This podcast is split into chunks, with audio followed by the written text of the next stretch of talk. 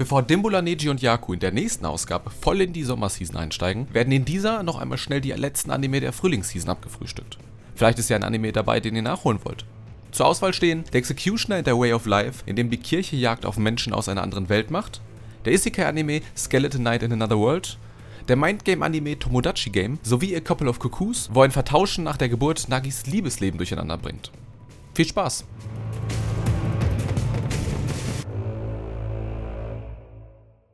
Heute ist der 1. Mai und wusstet ihr, wenn in Japan ein Feiertag auf einen Sonntag fällt, dann wird er am kommenden Werktag nachgeholt. Warte, was? Bei, bei uns nicht. Es ist nicht nur in Japan so, ist auch in den USA so. Zum Beispiel. Also vielleicht noch in anderen Ländern, aber ich glaube, in Deutschland gibt es so viele Feiertage, die auch grundsätzlich mal nicht aufs Wochenende fallen, dass man sich bei uns diesen Kokolores wohl schenkt. Ich glaube auch. Ich wollte aber jetzt gerade irgendwie so eine Anspielung machen. Ist das nicht bei hier, wer fragt denn sowas so? Mit Kai Pflaume, dass der am Anfang der Folge immer irgendwie so, so ein Funfact bringt und dann alle so sagen so, oh. Ja, aber das kannst, das kannst du doch nur bringen, wenn die Leute darüber nicht Bescheid. Ach, Entschuldigung. Oh, du bist so schlau, Dimbula. Ja, ich habe mich noch nie im Leben schlimmer gefühlt als in diesem Moment. das stimmt. Ähm, wir stellen einmal ganz kurz vor, wer wir sind. Und viel wichtiger, welche Anime wir heute mitgebracht haben, über die wir heute reden. Levi, du bist heute da. Ich bin heute als Gast da. Ich habe mitgebracht A Couple of Cuckoos. Ich muss aufpassen, dass ich da nicht den, das andere, was ich sonst immer sage, sage. Wie viele Terra X-Folgen hast du in Vorbereitung dieser äh, Podcast-Folge gesehen? Ja, schon lange keine mehr. Vielleicht langt ja mein mm. Wissen, das wir vorher äh, äh, eingeeignet haben, um heute ein wenig auftrumpfen zu können. Wir werden sehen. Kritischer Podcast heute. Jakub, du bist auch dabei. Ja, ich bin auch dabei und ja, das beunruhigt mich ein bisschen, dass Levi ja, da er kein Wissen aufgestockt hat, denn bei meinem Anime braucht er sehr viel an Wissen. Ähm, ich habe nicht mitgebracht Tomodachi Game. Weil die einfach in einem weißen Raum sind und mehr nicht. Okay, okay. Ich sehe schon, welche Vibes wir haben. Ihnen werden schwierige Fragen gestellt. Wir kommen später noch dazu. Ja. Und dabei ist auch noch unser getreuter Neji Grüß euch. Ich bringe euch Skeleton Knight in Another World.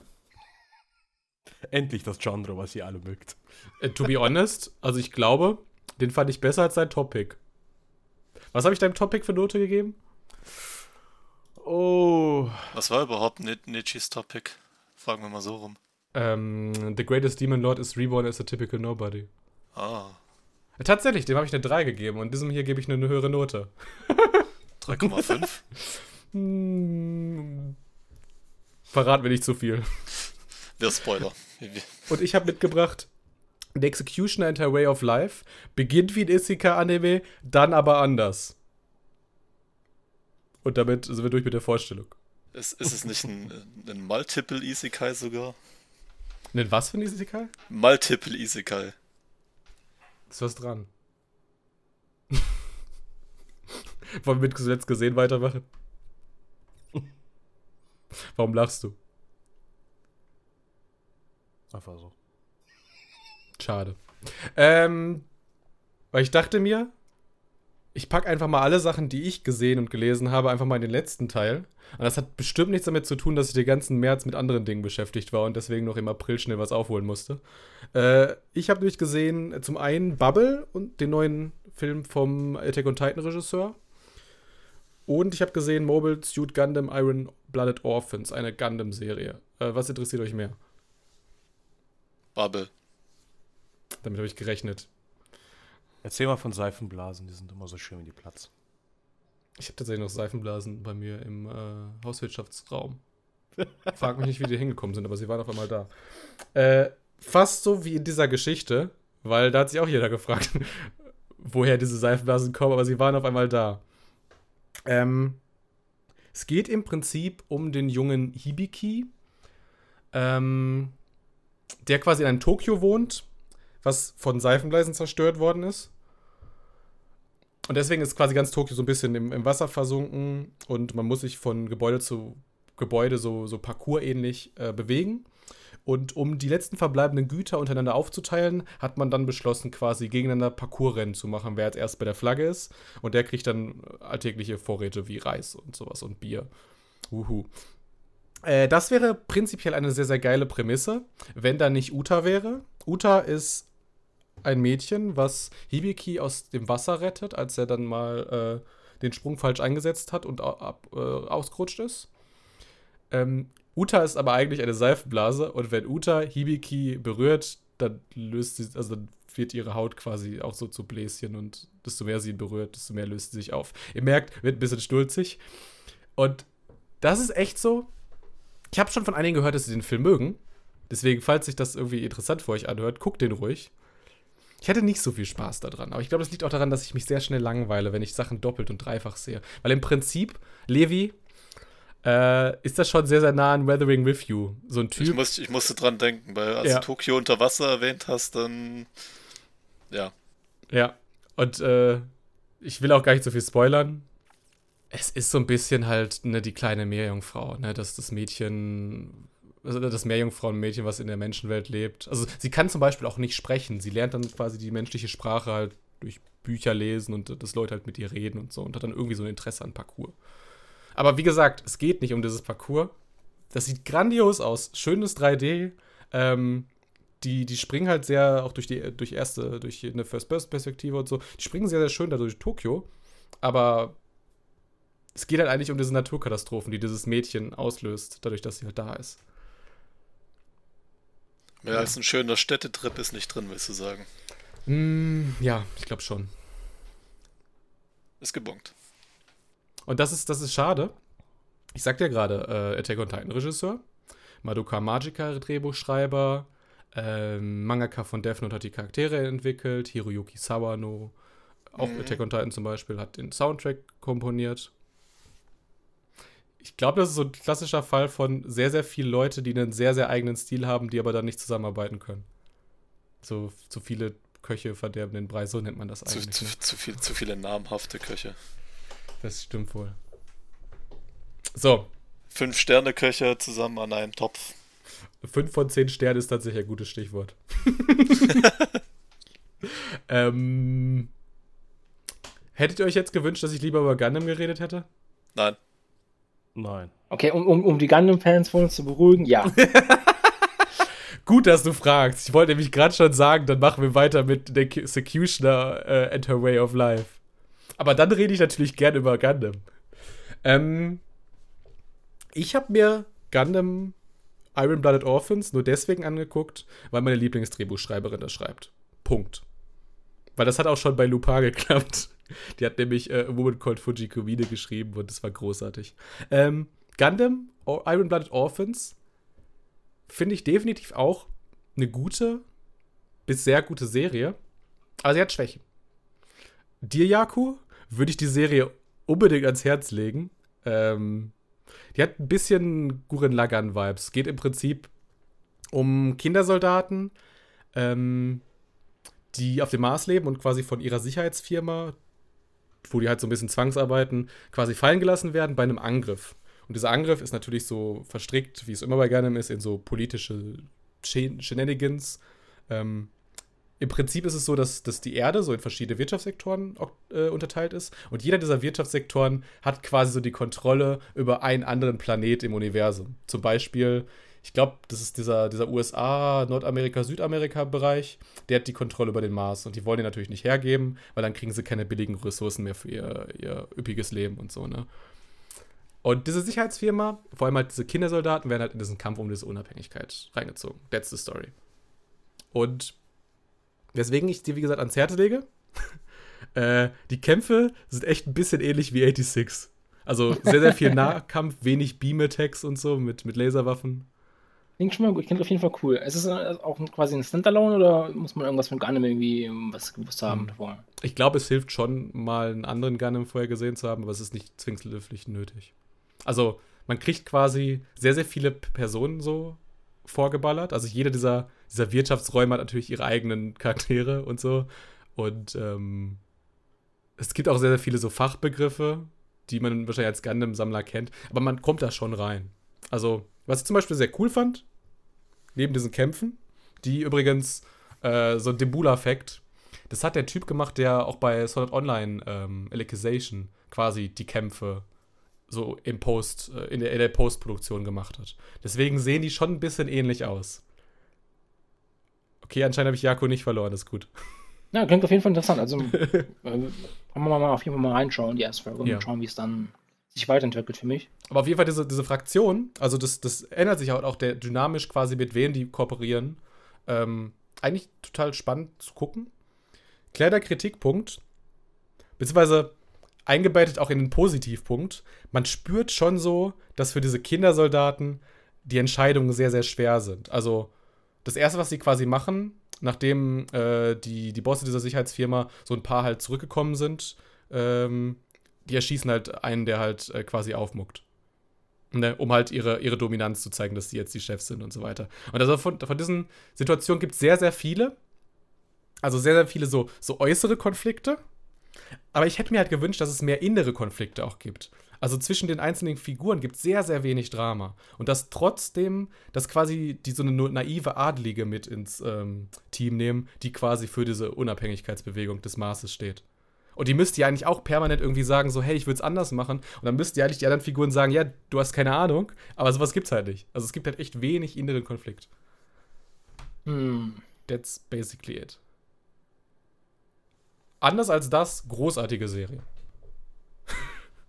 Ja, also ich werde auf jeden Fall mal reinschauen. Wie viele Folgen hat das mittlerweile? Oder insgesamt? Ich glaube 52 in zwei Staffeln. Oh mein Gott. Okay, schauen wir mal.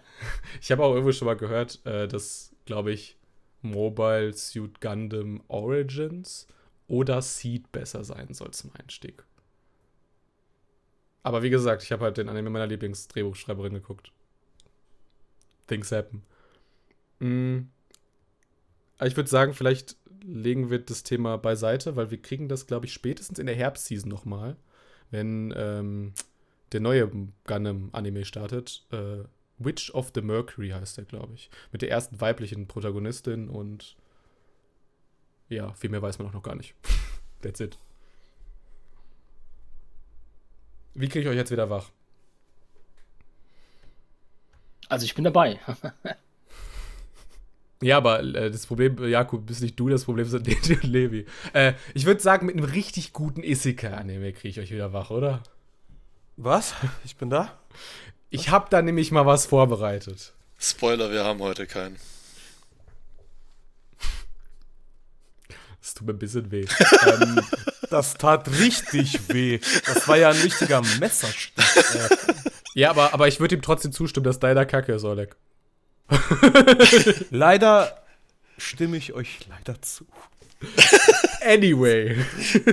Danke! äh, The Execution Enter Way of Life, sagte ich schon, ähm, habe ich mitgebracht. Zwölf Episoden. Ist für mich persönlich eine schöne Länge. Äh, Genre-Text, Action-Drama, Adventure, Fantasy quasi, adaptiert von einer Light Novel, die bei Ultraverse hierzulande auf Deutsch erscheint. Äh, Studio ist JC Steph. Finde ich komisch, dass Oleg den, äh, das, nee doch, Oleg mag den. Okay, ich habe nichts gesagt. Ähm, also, Gut. für alle Zuhörer, äh, JC Steph ist Olegs Lieblingsanime. Ihr könnt davon ausgehen, dass er irgendwas über 7 von 10, egal was JC Steph macht, bewertet. Das werdet ihr sehen. Und wenn ihr den gucken wollt, müsst ihr euch ein Abo beim amerikanischen Streamingdienst HiDive abschließen, äh, weil die die weltweiten Exklusivrechte dran haben. Zumindest kann man ein Abo abschließen. Toll. Äh, es geht grob um eine Kartoffel, dessen Namen ich schon vergessen habe. Die äh, wird auf jeden Fall so von den äh, von den Königsleuten äh, in diese Isekai-Welt beschworen. Und die stellen fest, dass der halt äh, null Fähigkeiten hat. Was nicht komplett korrekt ist, weil eigentlich hat er die Fähigkeit null. Er kann Dinge zu null machen. Eigentlich eine sehr mächtige Fähigkeit. Aber diese Leute in der Burg verstehen das nicht so richtig, wie mächtig diese Fähigkeit ist, und schmeißen ihn raus. Cut. Es kommt eine Frau von der Kirche und nimmt sich ihm an und meint halt so, hey, ich zeig dir alles. Äh, du hast zumindest ein Dach über dem Kopf, und aber einen Job musst du noch selber finden. Noch ein Cut. Die Frau von der Kirche bringt ihn um. Enter the Executioner, Enter Way of Life. Das ist der Anime. Kommen wir zu meinem? Nee. Achso, okay. Eure Bewertungen bitte. Äh, Levi, was gefällt dir an diesem Anime nicht? Äh, grundsätzlich mal schon, schon, schon am Anfang. Also man, man wird ja irgendwie reingeworfen und äh, von irgendeinem Mädchen, sieht man nur die Silhouette, wer das jetzt genau sein soll, weiß man nicht genau. Ich nehme an, dass es das Mädchen ist, was quasi mit ihm beschworen wurde. Also es wurden zwei Personen in der ersten Folge beschwört. Das kommt da anscheinend auch öfters vor. Diese Menschen nennt man nämlich Verlorene im Deutschen. Ähm, Im Englischen irgendwie Lost Ones, irgendwie sowas. Äh, und sie haben da quasi die Kultur, weil es werden nur Leute aus Japan auch Geesigkeit, ähm, völlig japanisch. Also es geht, man sieht dann auch die, wie sie durch die Stadt gehen, überall so die typischen äh, Tokio Innenstadt Schilder, nur halt die Leuchtreklame fehlt. Und es ist alles sehr verwirrend am Anfang und es geht sehr schnell und dann bringt sie ihn einfach um, nachdem sie ihm alles erklärt hat. Und warum bringt sie ihn nicht gleich um, nachdem sie ihn, also er wird rausgeworfen, sie findet ihn ja. unter der Brücke und dann nimmt sie ihn mit. Sie sind dann den halben Tag unterwegs, damit sie in diese scheiß Kirche ankommen und sie hat ihm alles erklärt und dann stößt sie ihm Messer in, in den Schädel. Aber Levi, wenn du mit dieser Logik anfängst, dann werde ich dir halt auch noch bei allen anderen Anime sagen, wie unrealistisch das ist und dass diese Prämisse gar keinen Sinn macht. Das ist natürlich richtig, aber es ist, die, die, die Hälfte der Folge hätte man noch einfach einstampfen können und sagen, zack, Nein, ist tot und man hätte, man hätte dann mit dem anderen Mädchen weitermachen Das war doch können. nur ein Vorgeschmack, bitte. Ja, also wenn das, wenn das nicht zwölf Minuten lang gewesen wäre, hätte dich das ja gar nicht so krass geschockt, dass sie ihn auf einmal umbringt. Also es hätte mich schon krass geschockt, wenn, wenn ich da einfach da ist ein Typ unter der Brücke, da kommt eine Frau vorbei und sticht dem Mädel äh, das Messer in den Schädel. Das hätte mich auch geschockt. Also quasi so ähnlich wie die Eröffnungsszene von so einem nächsten Anime, wo einfach so zwei Frauen vergewaltigt werden in den ersten Sekunden. Äh, dazu, dazu, dazu kommen wir später. Nein, nein, okay, nein. Okay, Jaku. Wenn wir schon bei der Szene sind, äh, wo sie ihn quasi umbringt und der ganze Verlauf dahin, ich verstehe ja den Sinn dahinter von der Machart, weil es wurde ja, der, der Zuschauer wurde quasi in das Licht geführt dabei. Aber man hat ja von Anfang an, wenn man jetzt keine ähm, Trailer oder sowas geschaut hat, ähm, dann weiß man ja nicht unbedingt sofort, wer jetzt der Protagonist ist und wer, wer ein Nebencharakter ist und was auch immer. Dem wird vorgegaukelt, dass dieser Junge, der jetzt da hinteleportiert wurde, dass er unser Protagonist ist. Und das ist das, was ja. dem Zuschauer auch quasi, ja, quasi vorgetäuscht wurde innerhalb der ersten zwölf Minuten. Und das soll, soll, dann auch so tragisch, beziehungsweise nicht, ja, nicht unbedingt tragisch, weil der hat jetzt keinen Charakter gehabt, dass man mit dem sympathieren kann, aber das sollte ein Schock sein, dass man den jetzt sofort nach, innerhalb der ersten halben, halben Folge quasi umbringt. Ja, es sollte schockierend sein. Mein Problem mit der ganzen Szene war einfach nur, dass es halt nicht schockierend. Also im Sinne von, ich verstehe, ich verstehe den, den, den Grund und den Aufwand, den sie da betrieben haben, aber hat einfach nicht funktioniert, so wie es funktionieren ja, sollte. Weil du den, den Charakter quasi nicht magst, ne? Erstens, weil der Charakter halt einfach halt charakterlos war. Genau.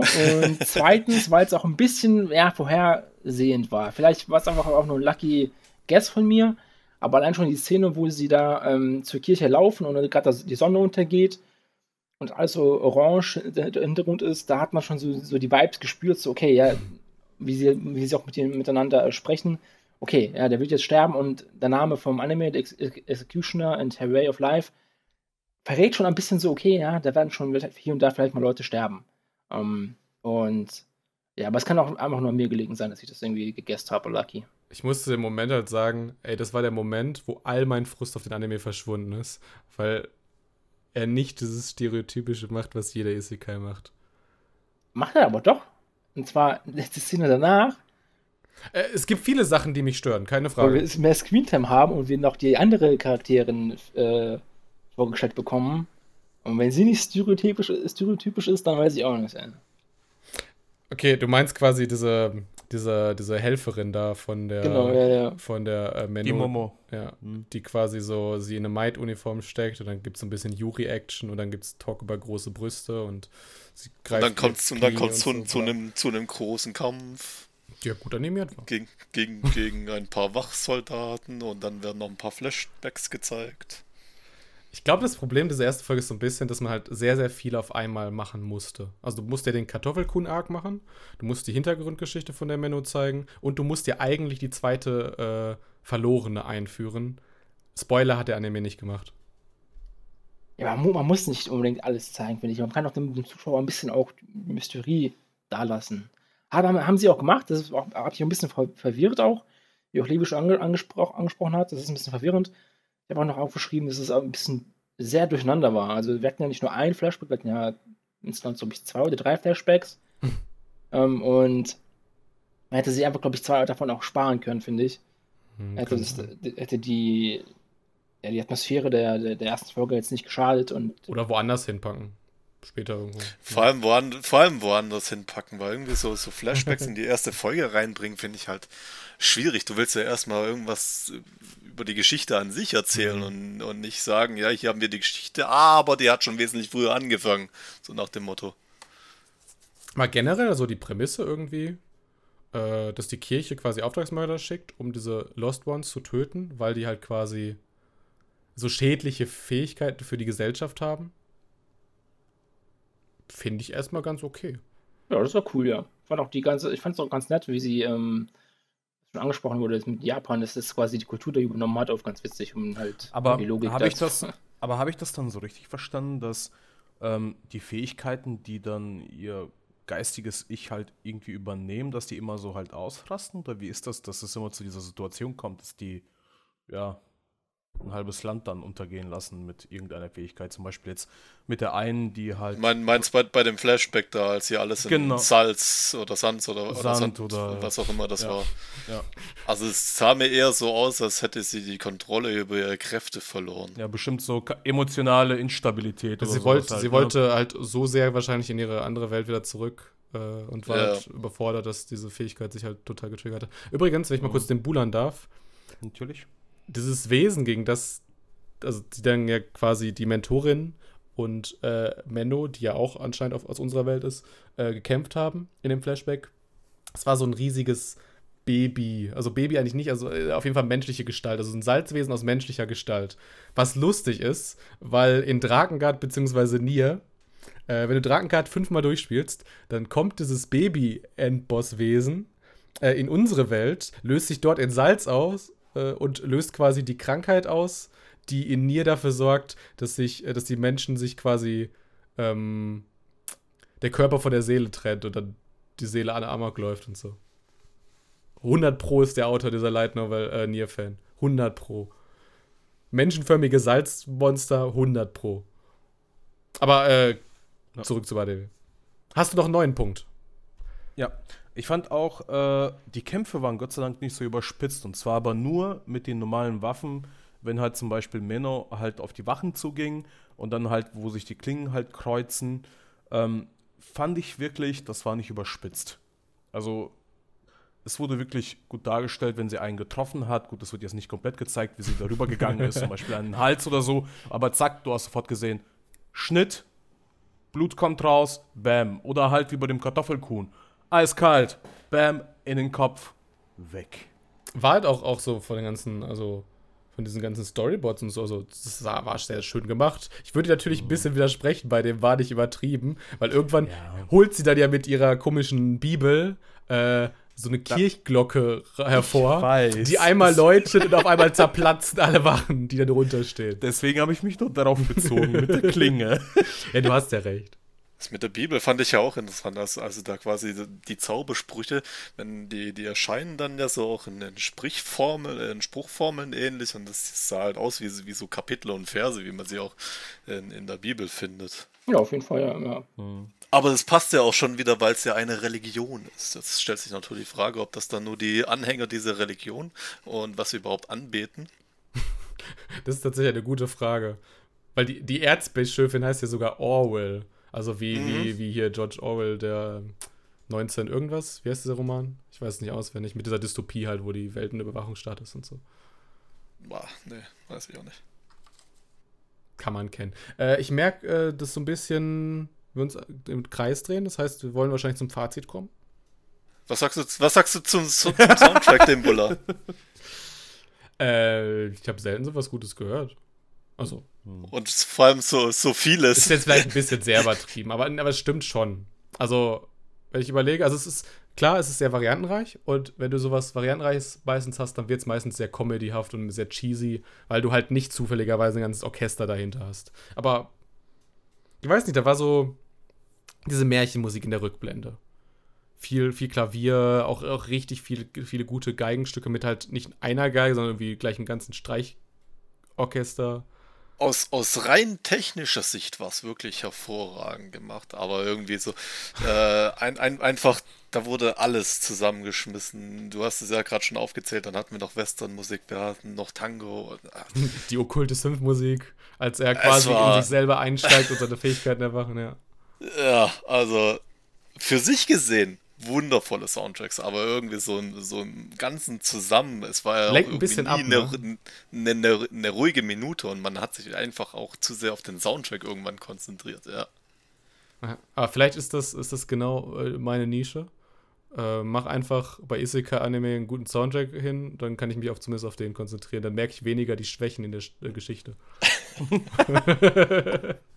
Ja, eine Sache möchte ich noch kurz erwähnen, bevor wir zum Fazit kommen, damit Mhm. ich auch, ähm, damit ich mir vielleicht auch ein bisschen Kontra geben könnte für, weil ich glaube, bin, ich stehe mit der Behauptung vielleicht ein bisschen alleine da. Und zwar mein Punkt, wo der Anime mich komplett verloren hat, ist der Plot mit ähm, unserer Protagonistin Momo und dieser ähm, zweiten Beschworenen, die vom Königreich beschworen wurde, weil sie möchte sie töten und so weiter.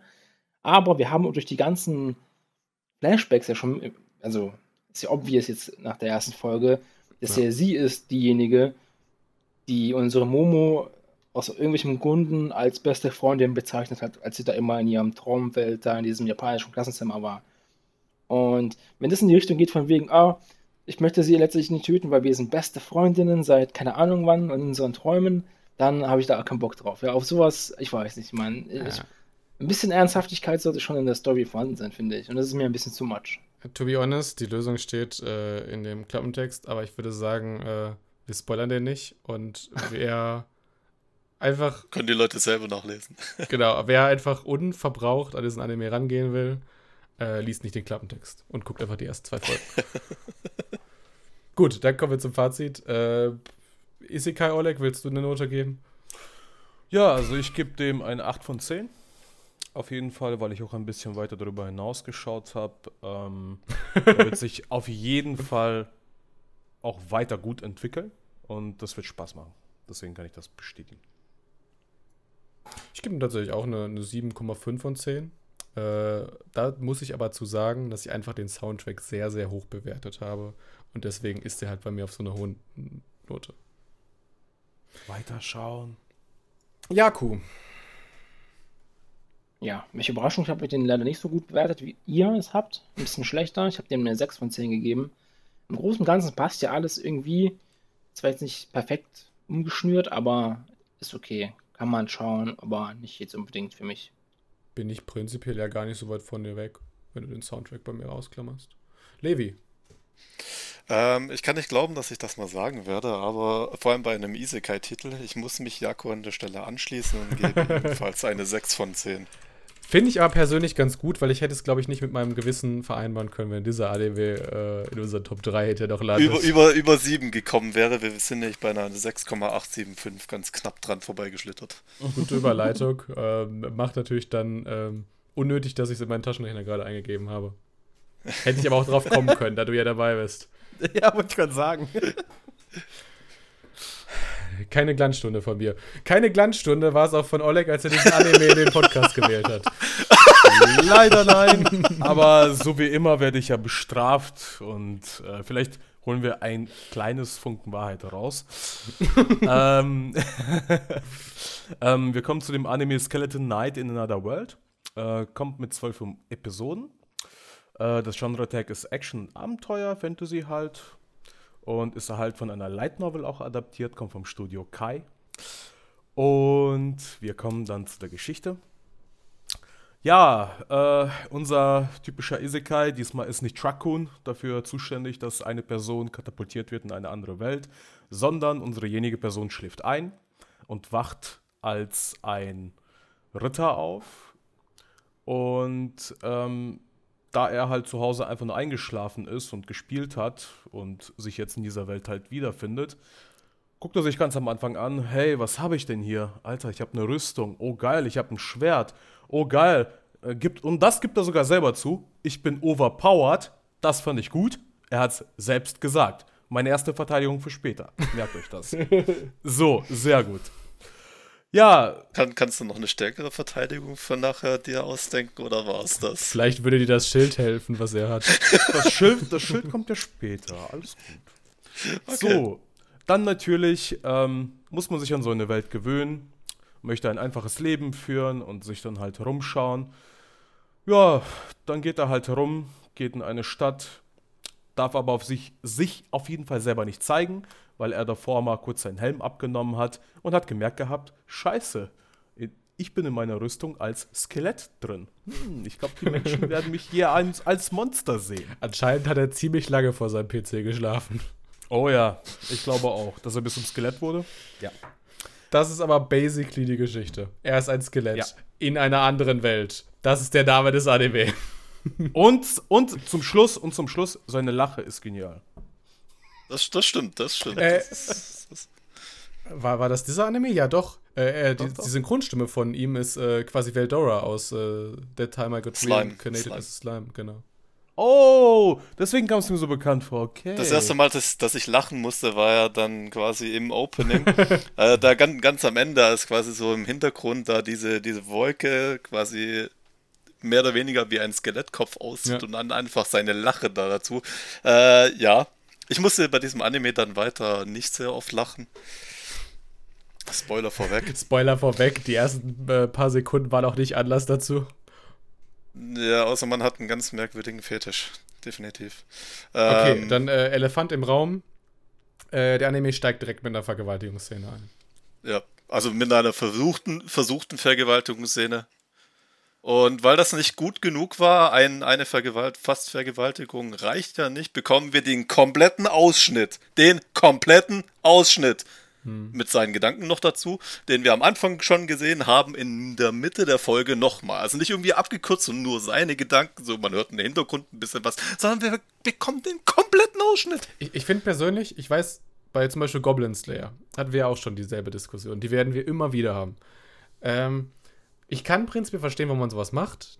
So eine Szene ist dazu da, fürs Worldbuilding, um zu zeigen, diese Welt ist halt einfach sehr, sehr grauenhaft und äh, gnadenlos. Ja, aber man Genau. hätte es doch auch irgendwie anders machen Man können. hätte Ich es meine, nicht so bildlich machen müssen. Also es waren halt wirklich, das waren Szenen, die kannst halt schon in, in einem, keine Ahnung, in einem Hentai zeigen oder so. Also man hat jetzt Das, also wenn, wenn man dir das nicht, nicht weiß, man denkt tatsächlich die ersten zwei Minuten, man ist in einem Hentai gelandet. Aber es ist immer so Tatsächlich, typisch, dass die Sachen zerrissen werden. Warum zieht man die nicht aus? Was ist denn ein Problem, ey? Ja, ja, ist halt relativ weit und es geht halt einfach schneller. Ah. Ich glaube, äh, glaub, glaub Leute, die einfach solche, also, das ist einfach Speedy dann Fetisch. Vielleicht. That's probiert. Aber grundsätzlich, man, man hätte doch auch einfach die Räuber da hinstellen können und sagen, hier, wir rauben jetzt die Kutsche aus und wir nehmen dann euer Leben, ja, und so gerade setzt das Messer an, an den Hals ein und dann könnte der Ritter in seiner weißen Rüstung kommen. Aber was mir jetzt, was mir, Egal. was mich, was mich heute schon beschäftigt hat, auch bei den anderen Isekais, das war halt interessant. Übernimmt man eigentlich, wenn man in einen anderen Körper schlüpft, so gesehen, äh, die Eigenschaften des Charakters, dass man wirklich das so, das so lebt? Also, das ist so wirklich interessant, finde ich. Weil da gehen wir jetzt in eine sehr philosophische Richtung. Äh. Ich weiß, aber ähm, ja, aber das wird öfters mal gesagt, wenn ich irgendwie jemanden abgemurkst habe oder wenn ich irgendwas gemacht habe, der so hätte ich bei mir im wahren Leben nicht gemacht, aber ich bin hier und egal, ob ich dann stärker bin oder in einen anderen Körper schlüpfe, kommen solche Sachen. Das haben wir aber niemals ähm, besprochen gehabt so richtig. Ja, ich glaube, das ist so eine Mischung aus, aus zum Beispiel das in Overlord ist es ja so, das, da ist ja die Thematik ja auch da. Da Mhm, sagt richtig, er aber da, da muss quasi, ich auch dran denken. Genau, da sagt er ja aber quasi, okay, ähm, der merkt selber, dass er die Charakteristiken von dem Charakter übernommen hat, also dass er mit ihm verschmolzen ist quasi ein bisschen. Ähm, aber in den meisten Sachen ist es ja nicht so. Also in den meisten Sachen gehe ich schon, glaube ich, davon aus, dass die ja in die Richtung gehen, um den Protagonisten quasi ja, also erstens kann man ja selbst ja nicht wirklich ja mit dem sich ja vergleichen, weil man ja selber noch nie jemanden umgebracht hat, in den meisten Fällen, ja. Also, und einfach halt da diese, diese Barriere zu entnehmen. Ich, ich denke, da, da, da ist auch so ein bisschen ein Stück weit der Realitätsverlust. Daher, es, es zeigt auch die, die Szene, die ganz am Ende dann kam, wo er so quasi mit sich selber, wo, er- wo er dann denkt, so, das hier ist real, das ist kein Spiel, das ist real. Und vorher war es wahrscheinlich für ihn schon noch irgendwie Spielewelt. Ähm, und klar, in der Spielewelt bist du relativ frei, was, was du da abziehen, was du machen kannst. Aber danke, dass du mir das Stichwort Spielwelt gegeben hast. Puh. Ich, also ich habe ja schon sehr, sehr häufig drüber geraged, dass Stat-Sheets und äh, irgendwelche Skills, die eingesetzt werden, als Ersatz für richtiges Worldbuilding einfach nur beschissen sind. Er spricht halt einfach unheimlich viel mit sich selbst. Also die ersten 13 Minuten sind ja generell nur, dass er irgendwelche Fähigkeiten ausprobiert. Ja, ja. Und das habe ich halt alles schon mal gesehen. Das Innovativste an, dem, an dieser Welt ist quasi, dass diese magischen Wesen Mana-Steine droppen und die du nutzen kannst, um deine Ausrüstung damit zu verbessern. Das macht jedes Rollenspiel so. Exakt Ja. so.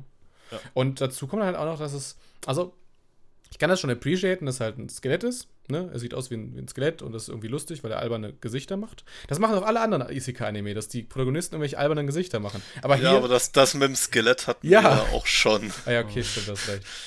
Das ist Overlord as its best. Also, Ja, oder, oder hier Nur diesen. in, nur, nur in, nur in Ja. einer Ritterrüstung. Oder diesen, diesen Bookseller Honda-Kun, falls sich an den erinnert. Selbst bei Overlord rennt er doch in der Ritterrüstung in die äh, Stadt der Menschen, weil er nicht erkannt werden will. Das ist auch Okay. eins zu eins. Okay, Ja. ich nehme es zurück, der Anime ist scheiße.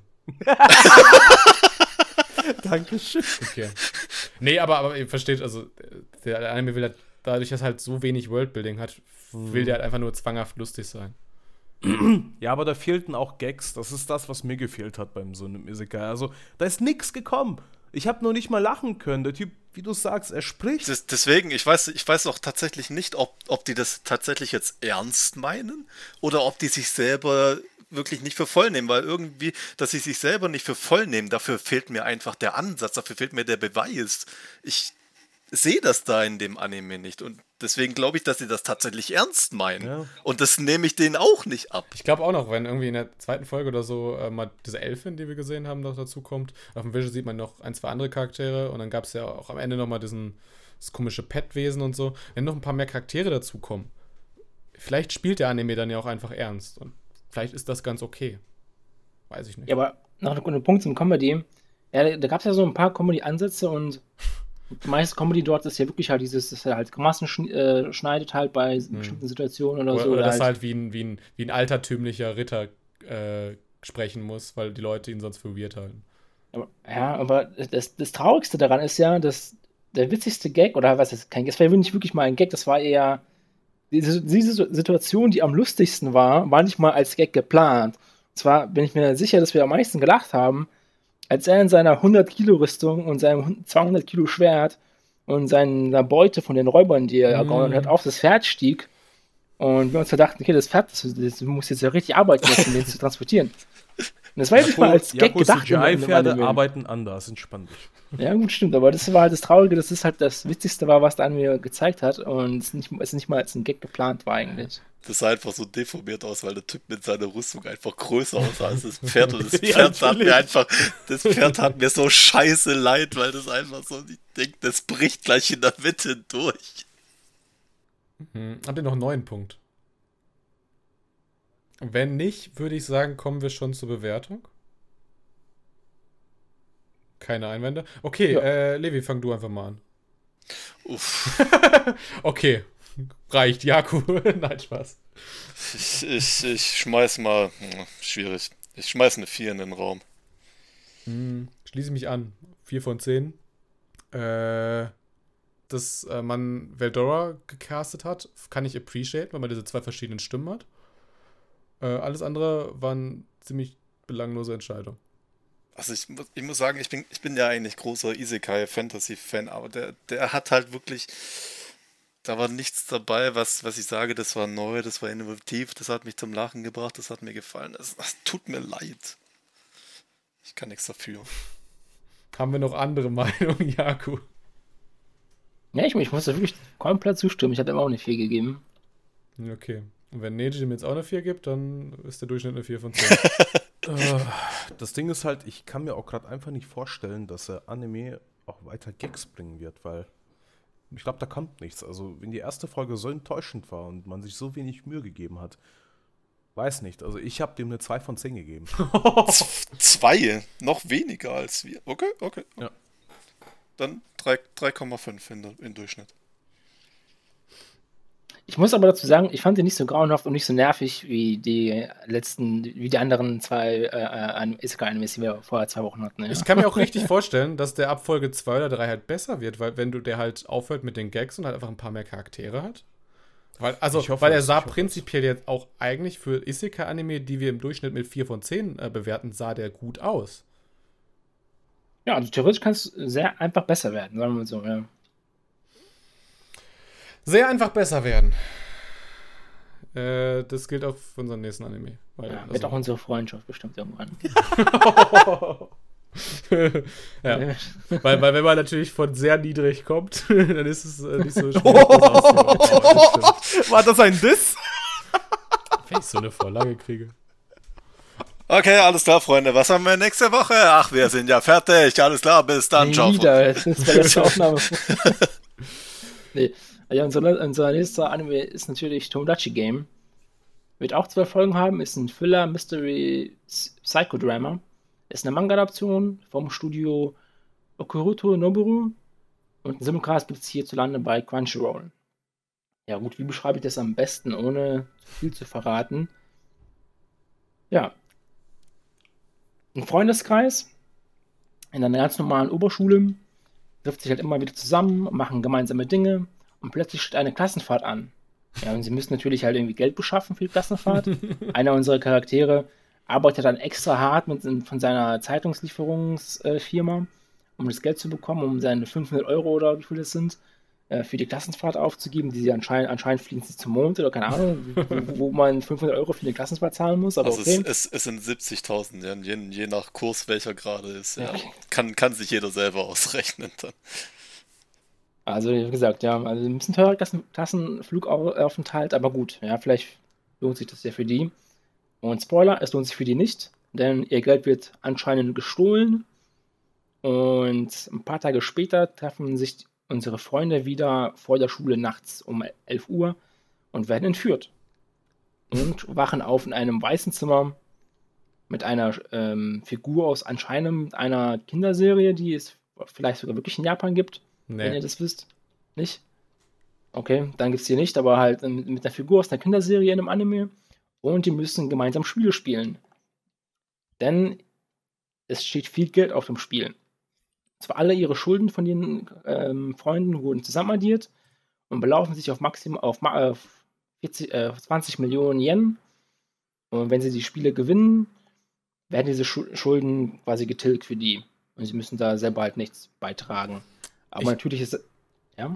Ich glaube, es ist sogar anders. Einer von denen aus dem Freundeskreis hat 20 Millionen. Ja, ja, genau. Und hat anscheinend diese 2 Millionen Yen Teilnahmegebühren äh, errichtet. Von den 2 Millionen, äh, die er oder sie geklaut hat, ähm, von dem Geld für die Klassenfahrt.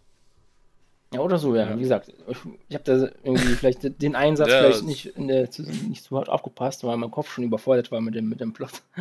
Aber ja, im, im Endeffekt müssen sie quasi diese Spiele gewinnen, um halt das, ähm, das Geld zu bekommen. Aber natürlich wissen sie halt nicht, wer jetzt derjenige war. Und im Endeffekt ist es ein Psychodrama, weil es halt die Frage ist, okay, sind es wirklich Freunde? Verrät da ein anderer den anderen? Hassen sie sich alle gegenseitig? Sind sie alle Psychopathen in, in, in, innerlich? Oder was ist da los? Und ja, das ist quasi der Anime. Worüber wollen wir als erstes reden? Über äh, Manabu, also diese, diese komische Kinderserienfigur, über die Spiele oder über die Charaktere? Schrägstrich die Dialoge. Okay, ich würde äh, was über die Charaktere reden, weil ich finde, darauf baut sich ja dann auch alles auf, kann man auch die Spiele darin ja auch erklären die Entscheidungen darauf. Die Charakter- Charaktere ist, finde ich, in meinen Augen momentan, zumindest in der ersten Folge, das schwächste Glied am, am Anime, finde ich. Aber es ist natürlich so geschuldet an der ersten Folge, weil wir haben halt fünf Charaktere, wenn ich mich, wenn ich es richtig gezählt habe. Du kannst da nicht fünf Charaktere in, innerhalb der ersten Folge und, und den ganzen anderen Plot halt noch richtig darstellen. Aber also, für diesen Freundeskreis, das sind zwei weitere Jungs und zwei Mädels und beide Mädels stehen auf den Protagonisten, dann weißt du schon, dass die nicht sehr tief charakterisiert sein können. Würde ich sagen. Ja, ja, es gibt ja hier und da, ja. Also ich weiß nicht, welche, also vielleicht willst du auch auf die Szene ein, anspielen ähm, von dem Flashback, wo man sieht, wie eine Freundin oder warum eine Freundin den einen da besonders mag, unseren Protagonisten. Was halt sehr, sehr flach war und irgendwie, auch, weiß Und, nicht. und, sie, und, und sie mag ihn, weil er nichts für sie tun kann. Ja. Äh, ich wette übrigens auch mit euch, äh, das Medien ist das äh, mit den Schulden, die die alle hintergangen hat. 100 pro. Quote me on Es that. ist, es, ist, es ist immer das Mauerblümchen, oder? Probably. Also, ich meine, jetzt mal sinnvoll drüber nachgedacht, äh, wird es der reiche Typ sein? Wahrscheinlich nicht. Ja, vielleicht, vielleicht wurde ihm das Taschengeld gestrichen. Wird es der Protagonist sein? Sehr, sehr, sehr unwahrscheinlich. Ah, das wäre schon Gen Urobuchi-Twist. Da, das wäre tatsächlich, aber ich, ich glaube, dieser Anime wird diese Schiene nicht fahren. Und da bleibt noch die, die Schülersprecherin, die quasi vor allem geweint hat, dass sie das Geld verloren hat. Äh, oder. Wer war noch da? Noch so ein Typ. Ah, der Typ mit Brille, der einfach eine sehr tiefe Stimme hat und nicht sehr viel sagt. Der einfach da ist. Der einfach irgendwie. da ist, ja. Dekoration. Ja, ja genau. Der, der, hat, der hatte, glaube ich, von allen so den, den flachsten Charakter. Also irgendwie so. Die anderen waren immer so vier, fünf Blätter hoch und der war einfach so, so ein Blatt. Ja. To be honest, ich mag tiefe Stimmen, deswegen würde ich sagen, er, er hatte schon sehr, sehr viel Charakter. Aber ich glaube, so funktioniert Nur in das. seiner Stimme. Ja, also ich glaube, so funktioniert das nicht für normale Anime-Zuschauer. Nee, ist dir schon mal aufgefallen, dass für jeden guten Anime, also so, wo es so, so quasi so High-Stake-Games gibt, also sowas wie Danganronpa, Classroom of the Mhm, Elite, mhm, Kakegurui, mhm. Kaiji, für jeden guten, und ich weiß, viele würden Classroom of the Elite nicht in dieser Reihe nennen, aber das hatten wir schon mal. Äh, für jeden guten gibt es halt mindestens irgendwie zehn schlechte. Und, Ich dachte, ja. du, ich dachte, das war jetzt der schlechte Classroom of the Lead. Äh, Entschuldigung. Also im, im, im, Gegensatz, im, im Gegensatz zu Danganronpa so quasi das Gegenteil. Ja, ja, ja, gut, wäre ich, wär ich beide. Wahrscheinlich schon. Es ist ja auch, es ist, Bis Folge 6 war er gut, danach ist er abgestürzt. Ist anderes Thema. es ist ja auch in jedem Anime ist es halt seit Danganronpa derselbe Twist. Dieses Manabu-Kindershow-Wesen, das wird zufälligerweise von derselben Synchronsprecher gesprochen im Japanischen wie Detektiv Conan. Ja. Es ist dasselbe wie Danganronpa, wo halt die Doraemon-Synchronsprecherin Danganronpa, äh, Monokuma spricht. Habe ich schon gesehen. Ja, ja ich finde es aber nicht unbedingt ein großes Problem. Ich meine, Genres sind ja generell überfüllt, Ja, genau. aber die Frage ist halt, was macht halt die anderen besser als jetzt die anderen zehn, die halt dafür dann nicht so gut sind? Ich finde, hier bekommt ja, der der haben ja von euch ein bisschen zu viel, ähm, zu viel ab.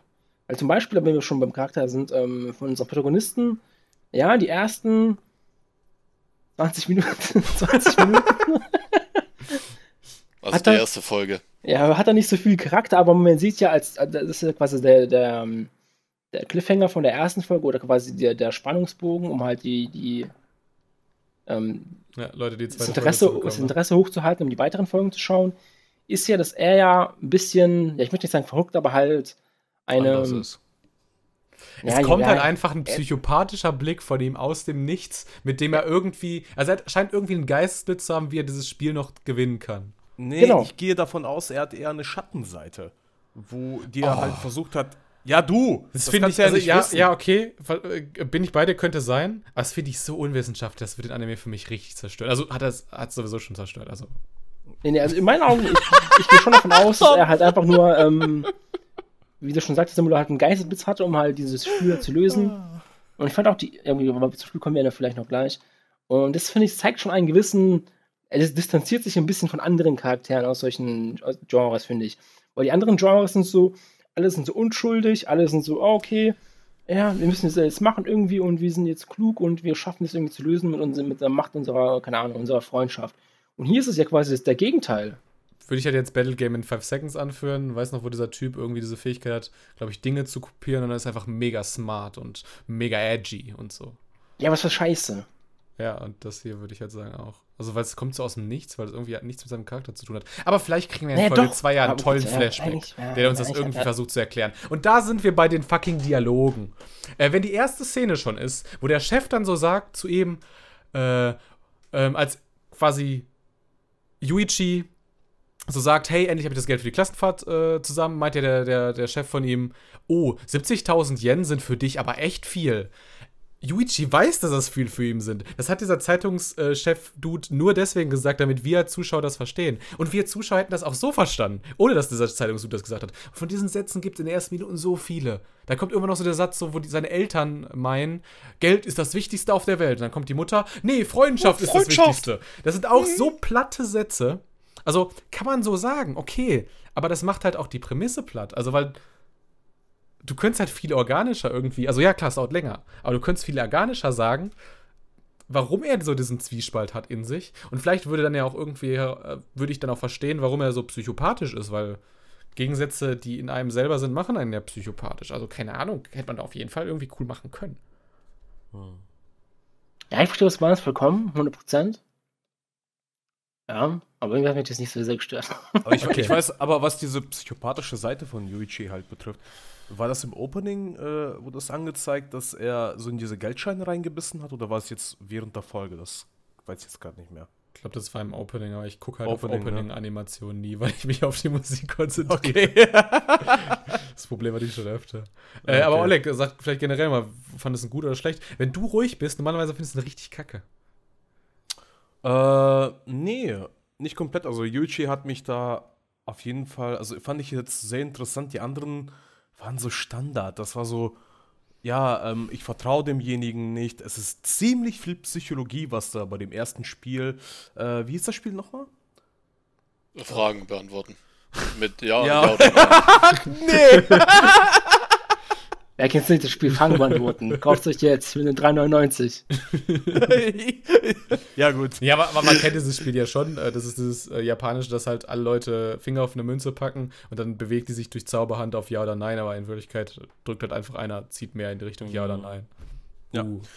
Aber, ja. An dem löse doch nicht alles auf, Mann. Nee, aber ich fand halt die coolste Regelung war, dass die halt nicht sprechen durften, also keinen Sound machen durften, wenn die halt ihre Behauptungen in diesem Spiel halt äh, machen mussten, um diese Münze auf ein Ja oder auf Nein zu setzen und dann immer eine Person ähm, diese Sonderbarkeit halt hatte, dass da, ich glaube, das stand ganz unten links auf der Karte, dass man, oh, was war Ja, das? genau, wenn, wenn quasi, wenn, wenn, äh, wenn quasi Ja rauskommt, dann werden deine eigenen persönlichen Schulden halbiert. Wenn Nein Genau. rauskommt, äh, werden quasi, hast das Spiel gewonnen und von Genau, allen werden genau. die Schulden. An, anders, andersrum. Wenn sie die Frage richtig beantworten, dann haben sie das äh, Spiel gewonnen und alle Schulden werden reduziert.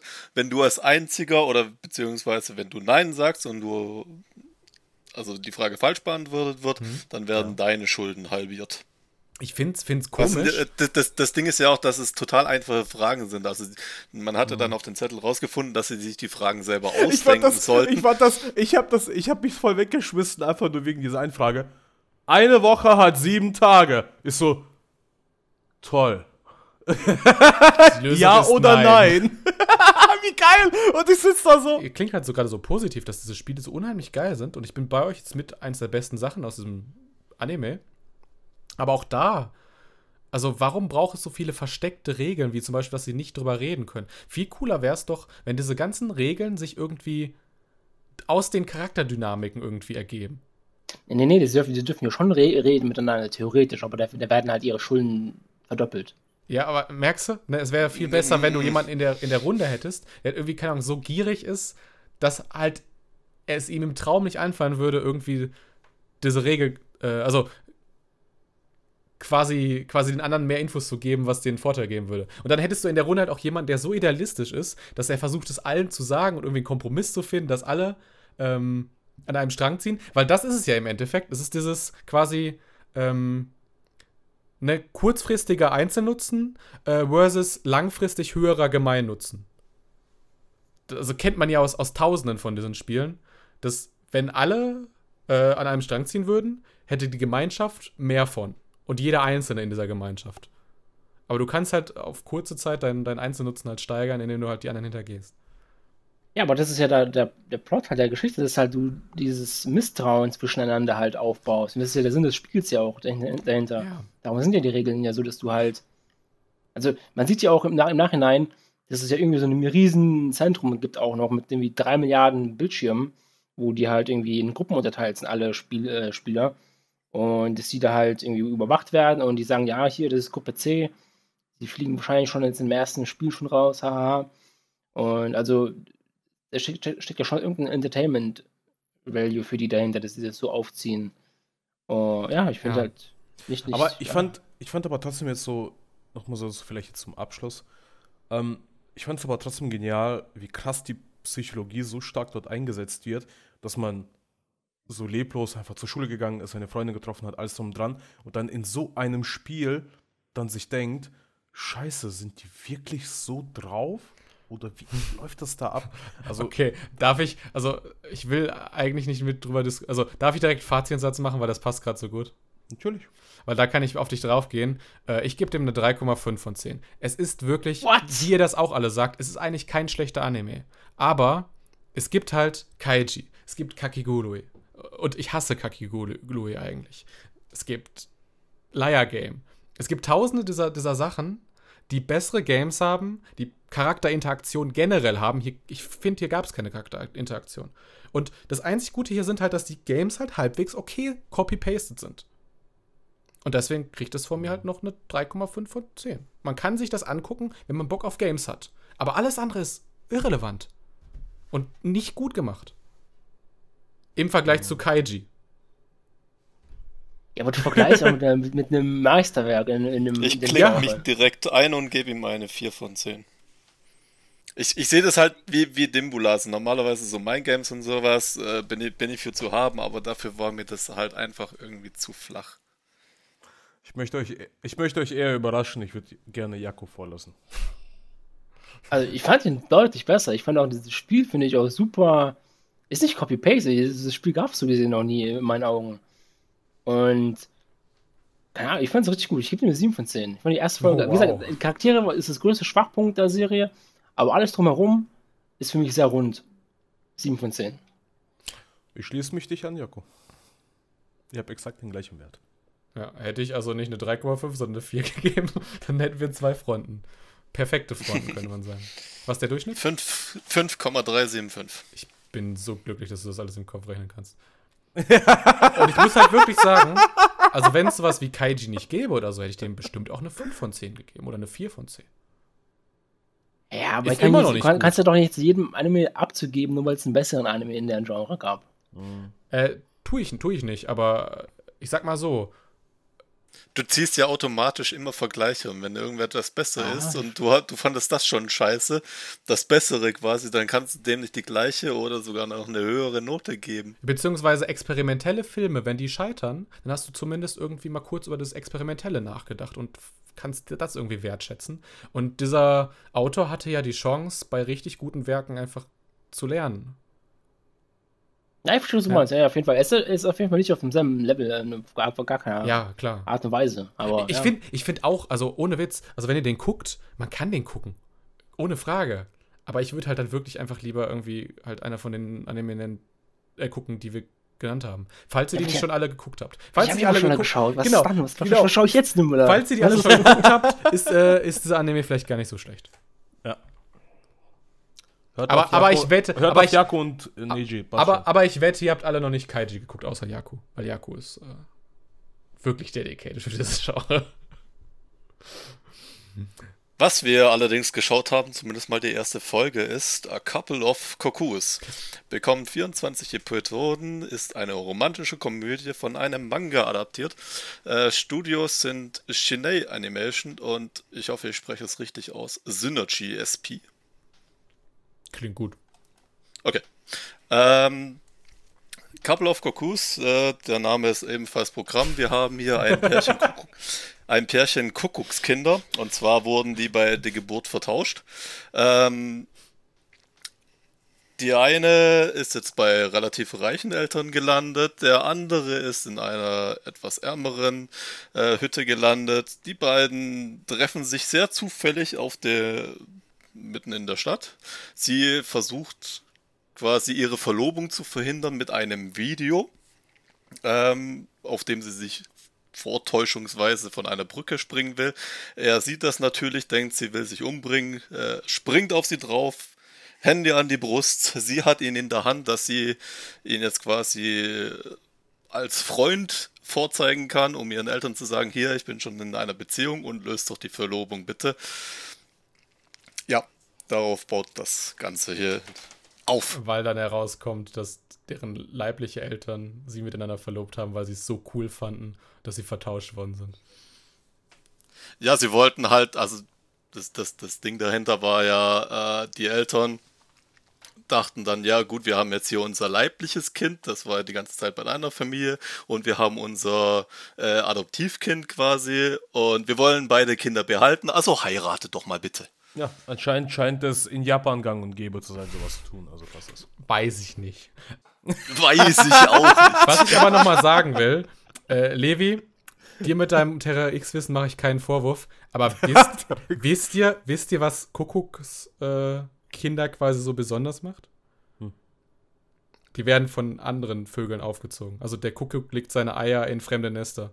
Genau, legt seine Eier in fremde Nester. Das Kuckuckskind dann wiederum ist das Witzige. Schmeißt du nach und nach die anderen Eier oder die anderen Küken, sobald sie so schon geschlüpft sind, aus dem Netz, dass nur noch das Kuckuckskind quasi da ist. Und Kuckuckskind ist auch die äh, Bezeichnung für quasi, wenn der Mann fremdgegangen ist und und nee, andersrum, wenn die Frau fremdgegangen ist und dem Mann dann quasi das Kind als seins unterjubeln will.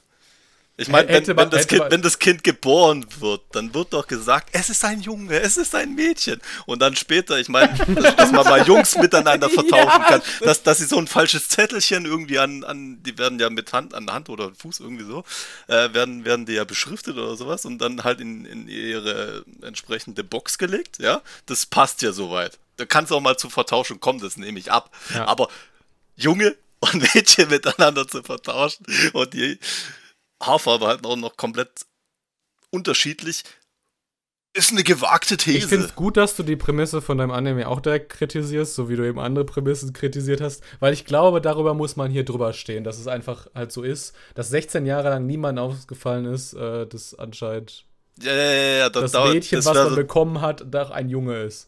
das wäre dann das nächste. So, die, die sind jetzt 16 Jahre und A, wie wo, haben sie es jetzt rausgefunden? Nach 16 Jahren offenbar. Und wenn sie es früher rausgefunden haben, warum haben sie die nicht früher irgendwie wieder zurückgetauscht? Keine Ahnung. Ist egal. Es, ich nehme es einfach so hin. Ich glaube, der Anime wird auch gar nicht drauf eingehen. Nee. Weil wir wissen, wie solche Anime funktionieren. So ein bisschen leider so wie bei Tomodachi Game. Du hast halt irgendwie, äh, ne, Rent a Girlfriend, Kanojo, Mo Kanojo, Quintessential Quintuplets und so. Du hast halt einfach die drei süßen Waifus. Die eine ist die kleine Schwester, dann die halt vertauschte, Schrägstrich, äh, die Verlobte und dann hast du noch die Rivalin, Schrägstrich, den Schwarm. Und jetzt Ja, und das, das, das mit der Schwester ist ja das. Wichtige. Normalerweise ist der Unichan immer so der Unerreichbare, weil Inzest und so weiter. Und dann merkt sie ja auch während der Folge, warte mal, mein großer Bruder ist ja gar nicht eigentlich mein großer Bruder. Das heißt, Voll geil. oh, scheiße. ja, Habe ich noch nie gesehen, diesen Twist. ja, schon. Das war Sarkasmus. Also öfters hast du es andersrum gesehen, gell? Dass der große Bruder wirklich der große Bruder ist. Äh, Kein Kommentar. Aber ja. Dimbula schaut nicht so oft Romans. Ähm, ich weiß halt auch gar nicht, was man so, bei dem so, so groß drüber diskutieren soll. Also, wir können vielleicht so ein bisschen über dieses Mädel, was wir gesehen haben, ein bisschen diskutieren. Äh, die ist halt dieses typische Mädel, was irgendwie mit ihrer Energie alle so ein bisschen in ihren Bann reißt. So July im April mäßig, nur minus, dass sie todkrank ist. Ja, und, und dass sie wesentlich reicher ist und dass ihr Charakter ein bisschen daneben. Ja, ja aber da, das, das, sie, sie, weiß, sie weiß es zumindest, sich durchzusetzen. Aber das, das finde ich eigentlich, also ich meine, das macht äh, wissenschaftlich auch wieder keinen Sinn. Aber das sind eigentlich schon ganz tolle Charaktermomente. Ich erinnere mich daran, da war diese Szene, wo diese Stalker quasi den Jungen anmachen, warum er sich jetzt äh, dem Mädel nähert und so. Äh, weil das ihre, ihre Traumwelt zerstört und so. Und dann haut der, der Junge ja den, diesen Stalker ins Gesicht. Verstehe ich, weil seine, Leib, äh, seine Zieheltern waren ja damals in der Biker-Gang und so. So will das ja irgendwie erklärt.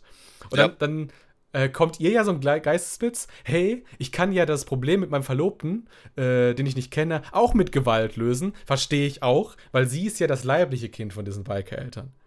Das Problem ist, wissenschaftlich macht das natürlich überhaupt keinen Sinn, dass, äh, dass äh, du sowohl genetisch als auch von der Es, Sozialisation... es liegt in den Genen, es liegt alles in den Ja, Genen. das, das macht keinen Sinn. Aber ist egal, war ein toller Charaktermoment, fand ich. Weil, weil das hat mir, das hat mir ihren Charakter halt einfach in so einer Szene gut erklärt.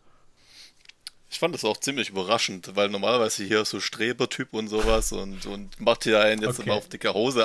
Aber dass er ihm dann wirklich eine aufs Maul gibt, das kam Aber ich, unerwartet, muss sagen, fand ich. aber ich muss sagen, die beiden, also äh, Nagi und Erika, ich muss sagen, die kamen natürlich äh, vor.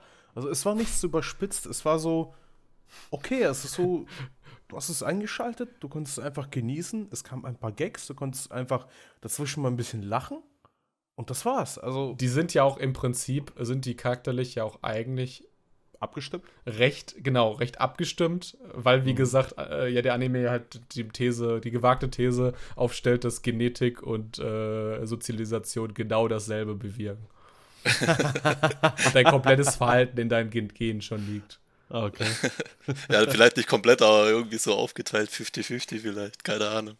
Ja. Naja, Mein Problem aber an, an, an der ganzen äh, Prämisse von der, von der ersten Folge ist aber die Beziehung zwischen halt äh, Nagi und Erika, okay, dass sie sich ja treffen zufällig, ist alles, ist alles wunderbar. Ähm, aber ich finde, es wurde schon super Ja. early quasi klar, okay, sie reden über sich selbst gerade. Also sie war also, sie sagt, ich muss jemanden heiraten, meine Eltern haben sich da was arrangiert und er sagt, ja, hier, ich habe meine Eltern nie kennengelernt, ich bin gerade auf dem Weg zu ihnen. Also ab da wusste man ja schon, das war, das war ja bei Minute 5 oder 6, 7 oder irgendwie sowas, relativ am, nah am Anfang. Ab da wusste man ja schon direkt, okay, das sind die beiden Protagonisten in dem Sinne halt. Und ich finde, das nimmt so ein bisschen so die, also die Überraschung oder die, den Effekt halt von der letzten Szene, von den letzten Minuten halt komplett raus und den ganzen Gag davon auch. Ähm, ist halt quasi sehr flach dadurch, finde ich. Im Prinzip sagt der Anime das ja schon in den ersten Sekunden. Also es gibt irgendwie fünf Sekunden, bevor das Opening kommt. Und man sieht zwei Kinder. Das eine halt mit den Haarfarben des Mädchens und einmal die mit den Haarfarben des Jungen. Wie sie nebeneinander da liegen und so.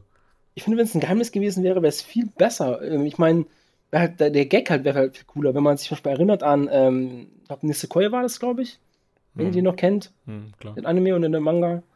Da war das ja genau gleich, wo der ähm, Protagonist quasi ganz normal zur Schule geht, plötzlich bekommt er eine neue Klassenkameradin und seine Eltern sagen ihm, äh, ja, hier übrigens, ähm, du musst jetzt jemanden heiraten. Und da gab es irgendwie keinen irgendwie von wegen, sie treffen ja, sich aber und es, da wird es, gesagt, es hey, war ich auch irgendwie absehbar. Ah, aber ich meine, ich mein, ich mein, für die Person selber ist es natürlich nicht vorhersehbar und darauf soll das Ganze abs abspielen. Aber das sind halt nun mal die Protagonisten, sowohl bei Nisekoi als auch hier. Und, und man, man rechnet eigentlich schon die ganze Zeit damit. Okay, der, der Unterschied bei Nisekoi und diesem hier war einfach nur, dass bei Isekoi äh, die, die, Auffüllung, dass er jemanden heiraten sollte, ganz am Ende war. Kurz bevor sie sich getroffen haben, wenn ich mich richtig erinnere. Also ich kann mich auch, kann auch falsch liegen, aber ich bin mir ziemlich sicher, dass es so war. Und hier wurde es halt am Anfang schon gesagt, was halt die Prämisse ent entnommen wurde. Und ich verstehe, ja, soll vielleicht für den Zuschauer quasi klar sein, aber halt für die, für die Charaktere nicht. Aber ich finde, ja, keine Ahnung, es nimmt halt den Gag so ein bisschen raus, finde ich. Vielleicht äh, einfach mal. Ich muss auch sagen, ich bin eigentlich eher auf Levis Seite. Äh, aber ganz anderes Problem. Dadurch, dass ja irgendwie auch die Beziehung zwischen den beiden jetzt schon so im Fokus steht. Also, wir werden dann in Folge 2 oder 3, wenn wir irgendwie dann auch mal Episoden zu den anderen Charakterinnen haben, also zur kleinen Schwester und dieser Intelligenzbeste, die in seiner Schule irgendwie Platz 1 ist und deswegen. Also, deswegen, deswegen lernt er ja auch nur so viel, weil er besser werden will als sie, damit sie ihn sieht und so. Keine Ahnung. Aber im Prinzip routen doch alle für das Main Girl, oder? Ja, wahrscheinlich. Also es war ein bisschen überraschend, dass er eigentlich seine Rivalin, also seine Rivalin hatte gesagt, ich nehme nur jemanden, der intelligenter ist als ich und darauf ein arbeitet er platt, ne? hin. Das war ein bisschen arg platt und vor allem, es kam auch überraschend in der Situation, dass er sie will und ich denke mir so, okay, ich meine, dass er sie übertreffen will, okay, Ja. aber nicht, nicht, dass er in sie verknallt ist, das kam irgendwie die ganze Folge nicht so zu Geld. Das macht ja auch diesen, diesen Charaktermoment so ein bisschen zunichte, weil er ist ja quasi eigentlich deswegen clever, weil er das Kind von reichen Eltern ist. Auch wieder sehr gewagte These. ist alles in der Ja, Genetik immer noch. aber jetzt am Ende wird ja quasi gesagt, dass er einfach so ein intelligenter Dude ist, äh, weil er halt auf das Mädel steht und ihr imponieren will durch seine Cleverness.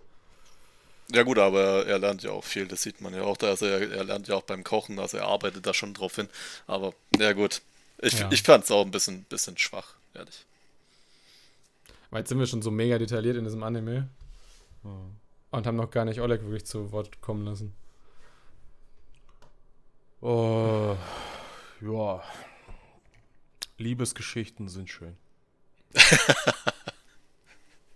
Danke, dass du das gesagt hast. Da willst du bestimmt ihm auch direkt eine Note geben.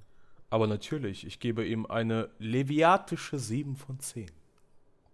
Wundervoll. Was, also, leviatisch? Also das Wort gibt es natürlich nicht, aber ist das nicht irgendwie schwebend? Schwebend oder so, ne? Kreativität nennt man das. Nee, aber äh, Leviat oder so ist doch schweben. Wingardium Leviosa. Riecht. äh, Levi, was gibst du ihm? Also ne Neji schwebt quasi auf Wolke 7, wenn er an die Liebe und äh, oh mein Gott. Ähm, er hat mich tatsächlich, auch wenn ich ein bisschen die Prämisse komisch fand, trotzdem gut unterhalten. Ähm, muss ich noch überlegen, ob ich mich nicht. Na, ich gehe ein bisschen höher. 7,5. Okay, Oh, dann gehe ich ein bisschen, Levi. dann gehe ich ein bisschen unter Neji und dann haben wir quasi ein Sandwich. Okay, passt. 6 6,5. Korrekt. Wo kommt, bist du der Käse oder, das, oder die Wurst? Nee, ich bin das Brötchen, das untere. Du bist das Brötchen, okay. Nein, nein, du, also, also, aber ich bin doch die Oberseite des Brötchens und Neji ist doch die Unterseite. Und nee. Dimpola darf sich jetzt aussuchen, ob er Butter, Käse, Wurst oder Marmelade Ja, aber die 7 ist doch in der Mitte. Mein Fehler. Gott, um Himmels Willen. Ja, Okay. Äh, Schla- ich, können wir das rausschneiden? ja. Ich finde den Vergleich eigentlich cool. Also, um das nochmal zu sagen, Dimbula und ich, wir sandwichen Neji. Alles klar. Äh, Fanfictions bitte an äh, levi.anihabera.de. Ja. Die E-Mail-Adresse gibt es wirklich. Ähm, aber wie gesagt, ich, ich finde auch eigentlich, der sieht ziemlich gut aus. Also den Stil kennt man, natürlich. Rosa Lippen, überbelichtet, große Anime-Augen und so. So sehen alle Anime dieser Art Art aus. Aber er sieht halt trotzdem gut aus. Außerdem, äh, Oleg, äh, es gab auch eine Szene, wo man das Wasser hier gesehen hat. Und vielleicht erinnerst du dich, der Skeleton Knight hat in deinem Anime gesagt, wie realistisch das Wasser Das aussieht. Wasser ist. Ja. Bullshit, in diesem Anime sieht das Wasser realistisch aus. ja. Jaku, deine Note. Danke für die Kritik. Wieso werde ich so viel gedisst, ey? Das ist unglaublich. Ja, ich fand den, ich fand den okay. Ich fand ihn jetzt nicht so überragend oder irgendwie, äh, tut jetzt das Rad nicht neu erfinden in dem Genre auch. Ähm, ich habe dem eine 6 von 10 gegeben. Okay, also haben wir jetzt ernsthaft 6, 6,5, 7 und 7,5. Die Noch Durchschnittsnote. zusammen 22,5. Von 10, perfekt. 22,5 von 10, ja. Okay. Was Levi eigentlich meint, ist 6,5 der Durchschnitt, oder? Ja, 6,75. Du hast recht, mein Fehler. Äh, gut, dass wir dich auch in dem ersten Teil der Sommerseason Preview bestimmt dabei haben. äh, da muss ich nämlich da nämlich auch nicht rechnen. Äh, weil das ist wirklich das Stichwort. Wir sind durch. Das war die Frühlingsseason. Es kommt kein weiterer Frühlingsseason-Podcast mehr.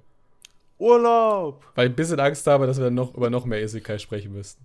Ähm, stattdessen, der nächste Podcast, ich weiß, ich kündige jedes Mal Podcasts an, da kommen die nicht. Aber dieses Mal bin ich mir sehr sicher. Der nächste äh, Podcast wird ein Creator Spotlight äh, zu Mamoru Hosoda, äh, weil wir haben uns äh, den neuen Bell-Film angeguckt. Levi, du bist da tatsächlich auch dabei. Ich bin auch dabei. Großartig. Äh, Zwei, zweimal in Folge, ich glaube, das ist ein neuer Rekord. Die guten alten Zeiten.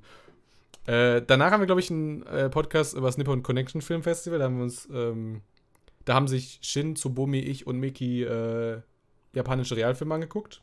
Und auch ein paar Anime-Filme, ein paar Premieren. Und danach der Podcast dürfte sein zum neuen My Hero Academia Film, der im Juni in der Kase Anime Light läuft. Äh, vollgepackter Plan und danach geht es, wie gesagt, schon mit der Sommerseason weiter. Wir sind damit raus. Und bitte weniger Isekai nächste Season, Oleg. Danke. Nein. Ciao. Voll gut. Bitte mehr gute Isekai.